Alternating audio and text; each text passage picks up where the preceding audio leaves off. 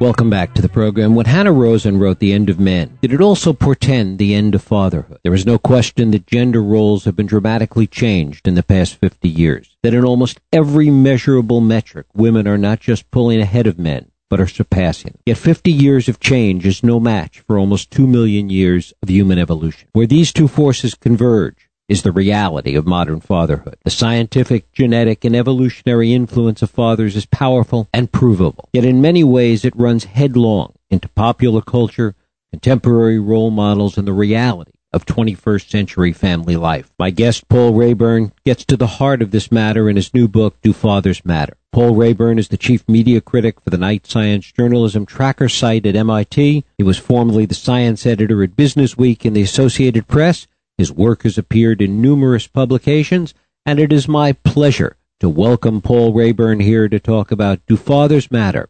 What science is telling us about the parent we overlooked. Paul, thanks so much for joining us. Great to be here, Jeff. Thank you. It's good to have you here. One of the things that is the most striking, I suppose, is taking a look at the evolutionary role of fatherhood in, in the long span of human evolution and putting it in the context of where we are today. And it really becomes clear that there are some real disconnects in this. Yeah, I think there's a couple of things. There's the long view and there's the really, really long view, I think. So let me start with the really, really long view. And that is if you go back, you know, through human prehistory, um, you know, anthropologists and archaeologists have found uh, sites that they've excavated where we see what seem to be family groupings living together.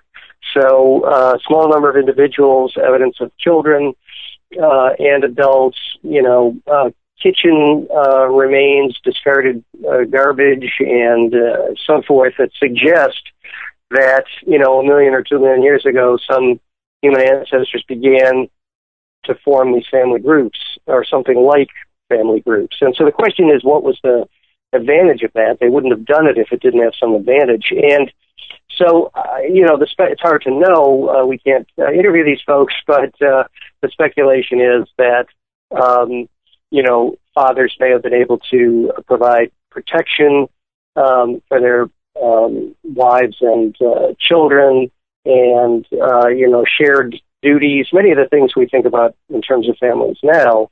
So this goes back a very, very long way in human prehistory. So it's really uh, evolution has woven it into our, our being at this point.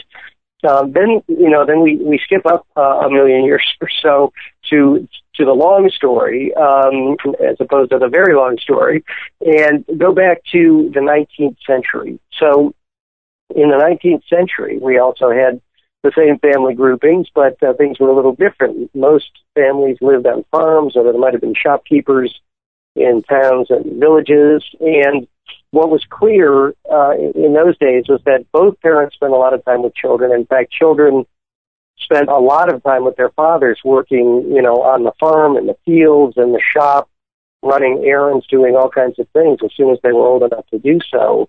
So kids spent a lot of time with mothers and fathers. And I think we forget that because when the industrial era arose in the late 19th century, that's when fathers started going off to factories and mothers were home with the children. And that lasted long enough, you know, more than a century, that I think we began to think that that was that was normal. That was the way it was supposed to be. And in fact, over the long span of human evolution, um, this was just a blip. Um, but we started to formulate our theories about families and about fathers based on the idea that fathers were gone most of the day and mothers were around. And because mothers were with kids so much, and so much more than fathers, the obvious conclusion seemed to be mothers must be much more important for kids than fathers. So we got stuck in a historical period there, and we let I think we let it cloud our thinking. Now, of course, families are changing. Lots of fathers are at home. Both parents are working for wages outside the home, and so now we've got an opportunity to re-examine those those uh, faulty assumptions. What we've also had as a result of so much of the research and science of the late 20th century is kind of a self-fulfilling prophecy because so much of the research, as you talk about, has focused on the role of mothers. We've seen that as the primary influence simply because that's where the primary attention has been focused in the research. Yeah, that's right. I mean, it, it's again, and I think this is um, the, the purpose of that uh, short history lesson was to say that you know we focused on mothers because mothers were with the kids, and if you look at uh, there, there's a little experiment that listeners can do if they like. Um, if you go to PubMed, which is the sort of the card catalog, the online card catalog for the National Library of Medicine, and you put in the word mothers and search for it. Now, the last time I did this, uh, I think I got something like 250,000 hits for the word mothers. And when I put fathers in, I got about one tenth as many. So even now, when fathers are clearly more important uh, in a lot of families, um, both at home and at work, uh, we still see, you know, there's a huge amount of research on mothers and a relatively much smaller amount of research on fathers. Um, but that research on fathers turns out to be really interesting, and most of it has not reached the public, which is why I saw this as an opportunity to write uh, Do Fathers Matter, to bring this research to people who hadn't seen it. Was there a fundamental change as a result of, of really modern psychiatry and psychology and the influence of Freud, for example? Was that really a turning point in focusing our attention away from fathers? Uh, uh, yes, I think so. And and interestingly, Freud is not the is not the culprit here. Freud, uh, obviously a hugely influential figure, uh, actually, you know, was the person who um, who persuaded us that things that happened early in our lives with our parents were in fact important later in our lives. We didn't we didn't always know that, and Freud was the one who made a big issue of the fact that uh, childhood experiences, even at very young ages, would affect us throughout our lives. So that was a that was a step forward. But the person who really shaped thinking about mothers and fathers and families was a British uh, psychologist uh, psychologist or psychiatrist, I can't recall right now, um, but very influential figure named John Bowlby. And uh, he developed something called the attachment theory. And the attachment theory said that, you know, what was critical for childhood development was, you know, close attachment between mother and child in the early hours and weeks um, of life. And this was such a persuasive theory, it, it really became the dominant theory of the 20th century. In fact, Bowlby was cited in the scientific literature more often than Freud. He's not nearly as well known in the public, but he was even more influential than Freud. And of course, we now know that that's wrong. Uh, attachment with mothers is, of course, important, as is attachment with fathers. And what's important is that kids have a secure environment, not, you know, not that mothers are, are so much more important than fathers, as Bowlby believes.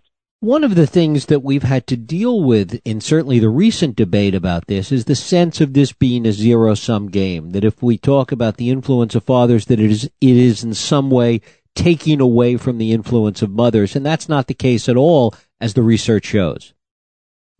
Yes, that, that that's right. Um, what the, the research began, what I call the new science of fatherhood, began in the in the late 70s, and I, I think it's a little bit shocking that it's only, you know, a generation ago or so that this research began. And one of the first things that was discovered is, is the one piece of father's research that I think a lot of people know about, and that is the idea that fathers play with their kids differently than mothers do. So, you know, on average, fathers are more likely than mothers to roll around on the floor with their kids and tickle them and uh, surprise them and engage in, you know, unpredictable behavior with the kids and so forth. And uh, again, we take this for granted now. I think most of us know this, but somebody had to look at families in an organized way and figure this out. And that was uh, another Britisher, a psychologist named uh, Michael Lamb.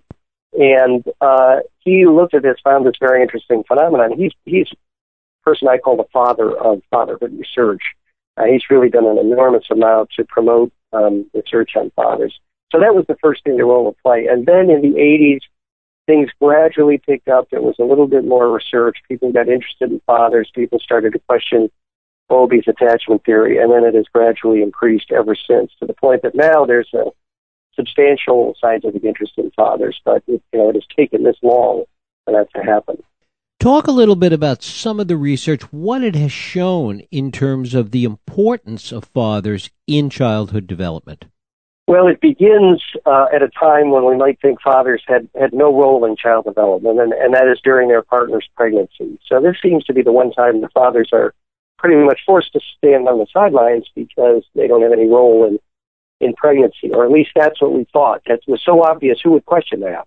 Uh, but a few people did question that, and it turns out that fathers are far from uh, uh, innocent bystanders when their spouses or partners are pregnant. Um, fathers who, uh, well, we know that mothers undergo a lot of hormonal changes during pregnancy. What is now clear is that fathers go through their own set of very uh, dynamic um, hormonal changes too.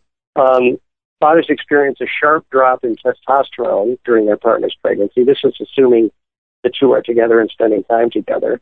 And um, they also experience a rise in a hormone, a hormone called prolactin, which is associated with nursing in mothers. You wouldn't therefore expect it to have an important role in fathers, but it does. And the, the combination of these things and some other changes suggest that biology is preparing men to be fathers. So testosterone is associated with competitiveness and aggression and those kinds of things.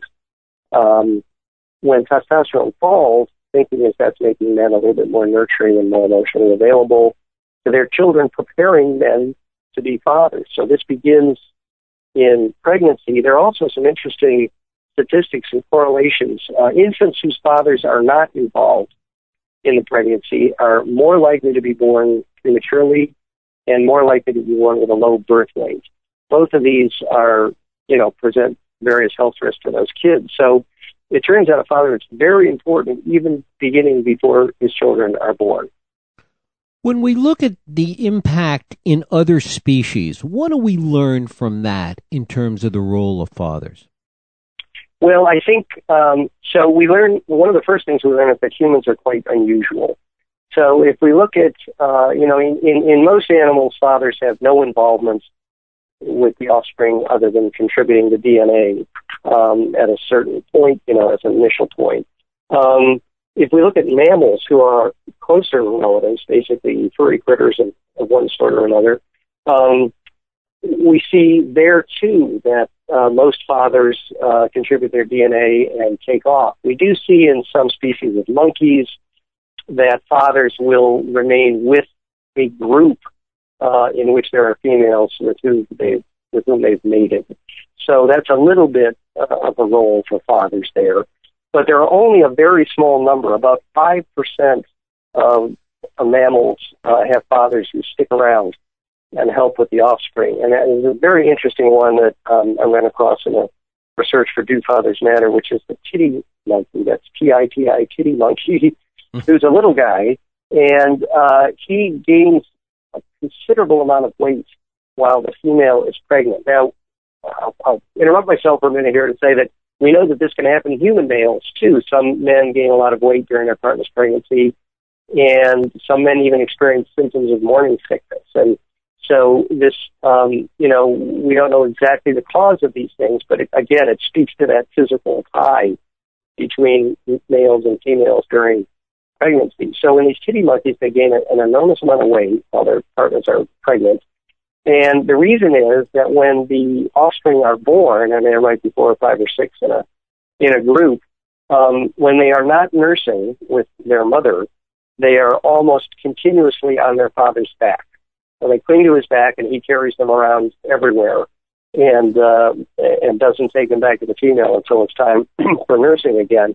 So these monkeys lose about forty percent of their weight during the early period of their offspring's lives. And if they didn't gain that weight during pregnancy, they'd probably waste away to nothing. So it's just an interesting example. A lot of these fathers' examples from animals are interesting and amusing. I, I found it a lot of fun to to start, uh, to research those and write about them. Uh, but they also tell us interesting things about human fathers because there are many parallels, and this weight gain in these monkeys is, is just one example of many like that. There are also specific areas where father's influence is particularly profound, according to some of this newer research, in areas like vocabulary, the onset of puberty, and some other areas. Talk about those. Well, yeah. So I'll talk about uh, the, the ones you mentioned. Um, uh, so language development begins, you know, after I don't know, after about a year. Kids are about a year old, 15 months, somewhere in that neighborhood and you know they imitate sounds, and we know things that a few things about this. We know that families which parents are more educated kids are going to have more rapid uh, language development. That doesn't come as a huge surprise if parents have a larger vocabulary. Children will have one too. Um, but what's interesting is looking, you know, some researchers at the University of North Carolina have recently looked at the differences between fathers and mothers' influence. Now, you might guess that mothers had more influence on children's language development. They still, in most families, spend more time with the kids. Um, even in families where both parents work for wages outside the home, mothers generally spend more time with the kids. Um, so the researchers looked at the two separately, and what they found was exactly the opposite. Fathers uh, and their involvement with their kids is a strong predictor of the kids' language development. So the fathers spend time with the kids, they talk to the kids, um, and the kids uh, develop language faster. This has huge advantages, not just that they can develop a, uh, their ability to speak more quickly, but this eases the transition to school, which is a very important point for kids, and it is correlated with better performance in elementary school. It's even correlated with fewer behavioral problems in elementary school, which I thought was amazing. And uh, when the researchers looked at the influence of mothers, they found no effect of mothers' behavior on children's language development. So this was mysterious and interesting, and the explanation is um, that mothers tend to tune their vocabulary to what the kids know. So they, you know, they meet the kids in the middle, so to speak. They know what words the kids understand, and they and they favor those words. Fathers, for whatever reason, don't do that. They tend to use their normal vocabulary or more of it when speaking with kids. We're not saying that fathers have a bigger vocabulary than mothers, just that they use more of it with their children, and that pulls the kids and stretches them and pulls them along, so their language ability develops more quickly. And that, that was one of the many interesting surprises that I read about in the book. And what was the oh teenage daughters? I think you asked right. me about. So again, to look at a different a different life cycle with um, with children, um, we look at you know another important point like the transition to school. Another one, of course, is puberty in kids, and um, this is a huge step on the way from childhood to adulthood. And what researchers have found when they looked at this is that if if a father is not present in the home when a young girl reaches this, uh, you know, is a young teenager or almost teen, uh, and about to enter puberty, that those girls where a father is not present enter puberty significantly earlier than girls where a father is present. Um, and that has also has unfortunate correlations. Those girls are more likely to engage in risky sexual behavior and they are more likely to become pregnant as teenagers. And we know that both of those things can uh, make it difficult for a, a girl or a young woman to get established, and they're things we hope to avoid. So having father in the home of teenage girls is a very strong protector against risky sexual behavior in teenage pregnancy. So, so, so that's the science. You know, I try to distinguish between the science and the speculation. So that's the science. When fathers are not there, these things happen. So the speculation is, why did that happen? And it, again, it's kind of an evolutionary argument. The idea is that uh, when daughters feel that they're in a secure environment, they have no need to to rush to mature sexually and to leave the family and find their own families. If the father is not present and daughters sense that it's an unsafe environment, uh, evolution has equipped them with the biological means to mature more quickly, mature sexually more quickly, uh, and to be ready to reproduce, so to speak, and to move out of the family and start their own families in the hope that that might be more secure. Now, again, this is not a psychological thing. This is not uh, because the father's not there to talk to his daughter or give her advice. It's nothing like that. This is biology. So a woman, young girl, cannot control in any respect when she's going to enter puberty but something about these circumstances does affect that. And one guess is that maybe it has to do with the father's scent that pheromones he releases um, are picked up by the daughter and they govern um, the timing of puberty. So we don't know that yet, and people are looking at that. But I thought that was a really interesting mm-hmm. connection, even if you know it, it's kind of a frightening and kind of a sad one, especially when we think about how many families are divorced and how many families fathers are not around. To the extent that there is a psychological overlay to all of this, as we're talking about, and that we're still learning more about the mind body connection and the influence of the psychology on the physiological aspects of this, has the way fathers have been portrayed in popular culture and the attitude towards fathers that we've seen over the past 20, 30 years, has that had a psychological and then arguably some kind of physiological influence of late? Yeah, I, yes, I, um, psychological for sure. Physiological, I, I'm not sure, but I can tell you about the psychological um, aspects. As as any number of researchers have pointed out, if you tell fathers often enough and with great enough intensity that, that they're not too important to their kids, they're going to come to believe it. And I think that's what happened. For a long time, fathers were told that you know their their role was to bring home you know the money to support the family. That, that that's an important thing, by the way. We shouldn't discount that. The poverty is by far the most devastating thing that can happen to a child. Um, and so fathers who keep their kids out of poverty are, are doing a wonderful thing, though that's often taken for granted. But, you know, in terms of all these other contributions of fathers that we're talking about, and, and many more that I have in my book that we won't have time to talk about, um, the, the, the, you know, fathers were, you know, many fathers were persuaded they weren't too important. And you can, you can see this reflected. I have some examples in the book of, um, television commercials, which I think are, are a great, uh, indicator mm-hmm. of popular culture. And uh, not too long ago, a couple of years ago, Huggies diapers ran commercials that said, you know, we have tough new diapers, and and we're going to really put the, these diapers to the test. We're going to give them to fathers, you know, as if giving diapers to fathers was like, uh, you know, sending a a, a four wheel drive car up a mountain to see how good the traction was. You know, the worst possible challenge. You know, um, needless to say, um, if that ad had run you know, 10 or 20 years ago, I might not have had a reaction, but since it was recent, a lot of fathers and a lot of others reacted uh, very strongly and said this is just not a picture of uh, fathers today. And Huggies quickly pull those ads down and, and apologize. Now, to look for something on the other side of the coin, there have been a series of Subaru commercials, and um, one that I that comes to mind uh, for me is one in which a father is handing keys into the into the to the to the window into a his daughter driving the car, and we see in the car um, a little girl sitting behind the wheel. She can't see over the steering wheel. He's handing her the cars the keys, he's "Now you be careful. You know, I want you home at a certain time." And and then we look at the girl again, and it's a teenage girl who's clearly just learned to drive, but the father still sees her as the little girl and wants to protect. And it's a very emotional and nice uh, commercial that shows the connection between a father and a, and a daughter. So that shows how things are changing. I think Mad- Madison Avenue is very hip to uh, cultural shifts and changes because they want to capitalize on those to sell things. And uh, they're giving us a bit of a record here on how things are changing in terms of popular perception of fathers. The other thing that we're seeing with respect to certainly part of the population is fatherhood taking place with, with men that are a little bit older, and that seems to be making some kind of a difference. Yes, this is a more common phenomenon. It's hard to get good statistics on this, but I was able to talk to a number of people, and it's pretty clear that there is a greater number of older fathers. Certainly would would look that way if we look around us, and, and the evidence that there is suggests that's true.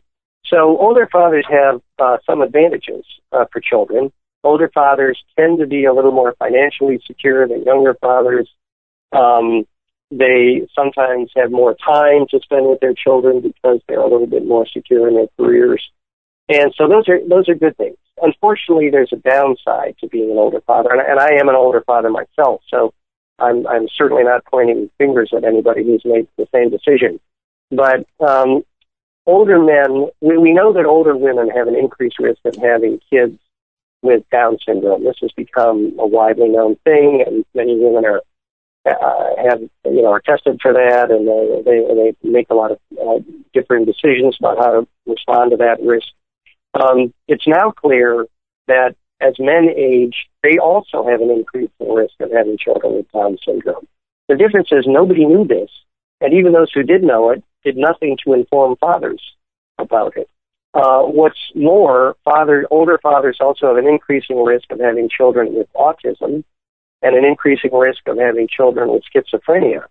Now, these are very serious illnesses, and um, genetic counselors who might be in a position to tell some fathers about these risks um, are pretty dismissive. I, I was amazed um, that they don't think this is so important, and many of many of them. I mean, this is the profession that warns people about genetic risks to, to kids. Many of them aren't even aware of this. I met one friend of a friend not long ago, and I said, "Oh, I've written a lot about you know the risks to older fathers." She goes, "Really? What are they?"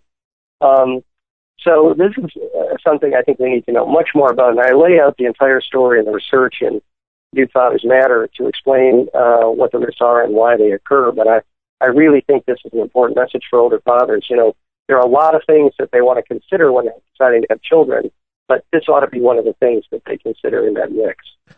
Is science looking for some kind of a silver bullet with respect to the importance of fathers, something that with respect to fatherhood is as important as attachment theory once was with regard to mothers? I don't know that there's a silver bullet. I didn't find any research to suggest that. I think many people have discarded attachment theory now. Hopefully, we will not let that pendulum swing back the other way and and and create too much importance for fathers. You know, ideally, um, I know that many families don't fit this description, but ideally, the two parents do different things they work together, and when that happens, you know, children have the best shot at developing normally and health and being healthy and and successful. And and we shouldn't be surprised by that. I mean, human families have existed that way, as we discussed earlier, for hundreds of thousands, if not millions of years. And uh, so, you know, that's what we evolved to be. That's the system that evolution gave us to give our children the best uh, chances. Now, society is complicated. We have many, many uh, single mother families, some single father families. We have um, uh, gay and lesbian families, all kinds of things. And I, I don't want to be misconstrued uh, into having people think that um, that these families can't raise healthy and happy kids. They can, um, and, and in fact, a lot of research shows that they can. So that's not an issue. What what is an issue, I think, is that if these people look at the research that I've written about and see what fathers contribute, they can then um, uh, compensate or look for ways to, you know, maybe do some things a little differently with their children to make up for uh, what might be missing uh, when there's not a father in the family and present in the home. So I, I think that this research should be helpful to uh, to everyone, not just you know a, a pat on the head for fathers. Paul Raeburn, the book is Do Fathers Matter? What Science is Telling Us About the Parent We've Overlooked. Paul, I thank you so much for spending time with us today. Jeff, I really appreciate your interest. Thank you. Thank you. We'll take a break. I'll be right back.